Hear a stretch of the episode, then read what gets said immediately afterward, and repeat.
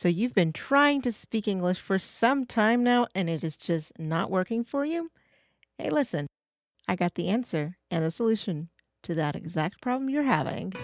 You're listening to Living in English 365 by Paradigm English.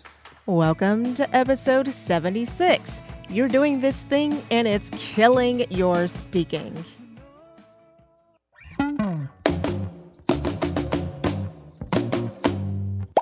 Paradigm English. Well, hey there, cool person. I just want to welcome you. What's your name? Well, my name is Ashley Brown, and I am from ParadigmEnglish.com, where I am an English coach and the main teacher for Fluency Academy, which is coming back so, so, so soon. Make sure that you check the link below to get all of the interesting information on Fluency Academy and how it can help you with your English goals. Listen, this podcast is to help you. I'm here to help you, I'm here to serve you. And I focus on speaking, listening, and vocabulary, which are your three biggest problems in English. I know, right? How does she know? Because I've been teaching for a really long time and because I was also a language learner myself. Now, this language learning is a journey and it's a really fun one. You need to have fun with it. But there are some things that you're doing that's killing your speaking. Stop it. They're killing your speaking.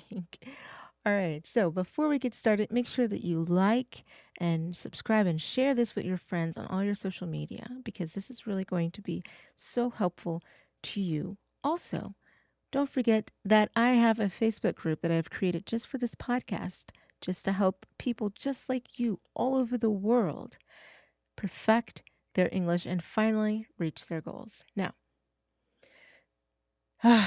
take a deep breath. This might blow your mind. You might want to sit down. You're doing this and it's killing your speaking. What is that? Let me tell you. You're learning vocabulary instead of speaking.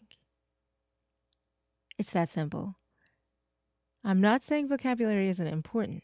Obviously, this podcast focuses on, you know, vocabulary as well. But here's the thing um, if your goal is speaking, you better be speaking.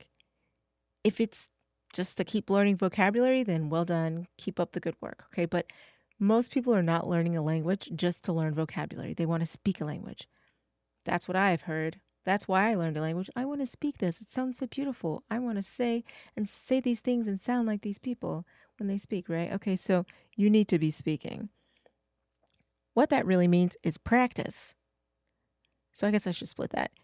You need to stop learning vocabulary and instead speak. And if you're speaking, that means you're practicing, okay? So many of you focus so much, and I've done this too, all right? I'm guilty when I was in college and high school, I was learning French. And I thought if I learned more vocabulary and if I studied more grammar, you know, then, um, you know, then I'll really be able to speak English. But learning more and sitting in a classroom does not mean that you are going to be able to speak well. Speaking's not hard. You just have to speak. That's it. you just have to speak it's not going to automatically sound brilliant and sound beautiful if you don't do it. You need to use the muscles in your mouth, all right? Those are muscles.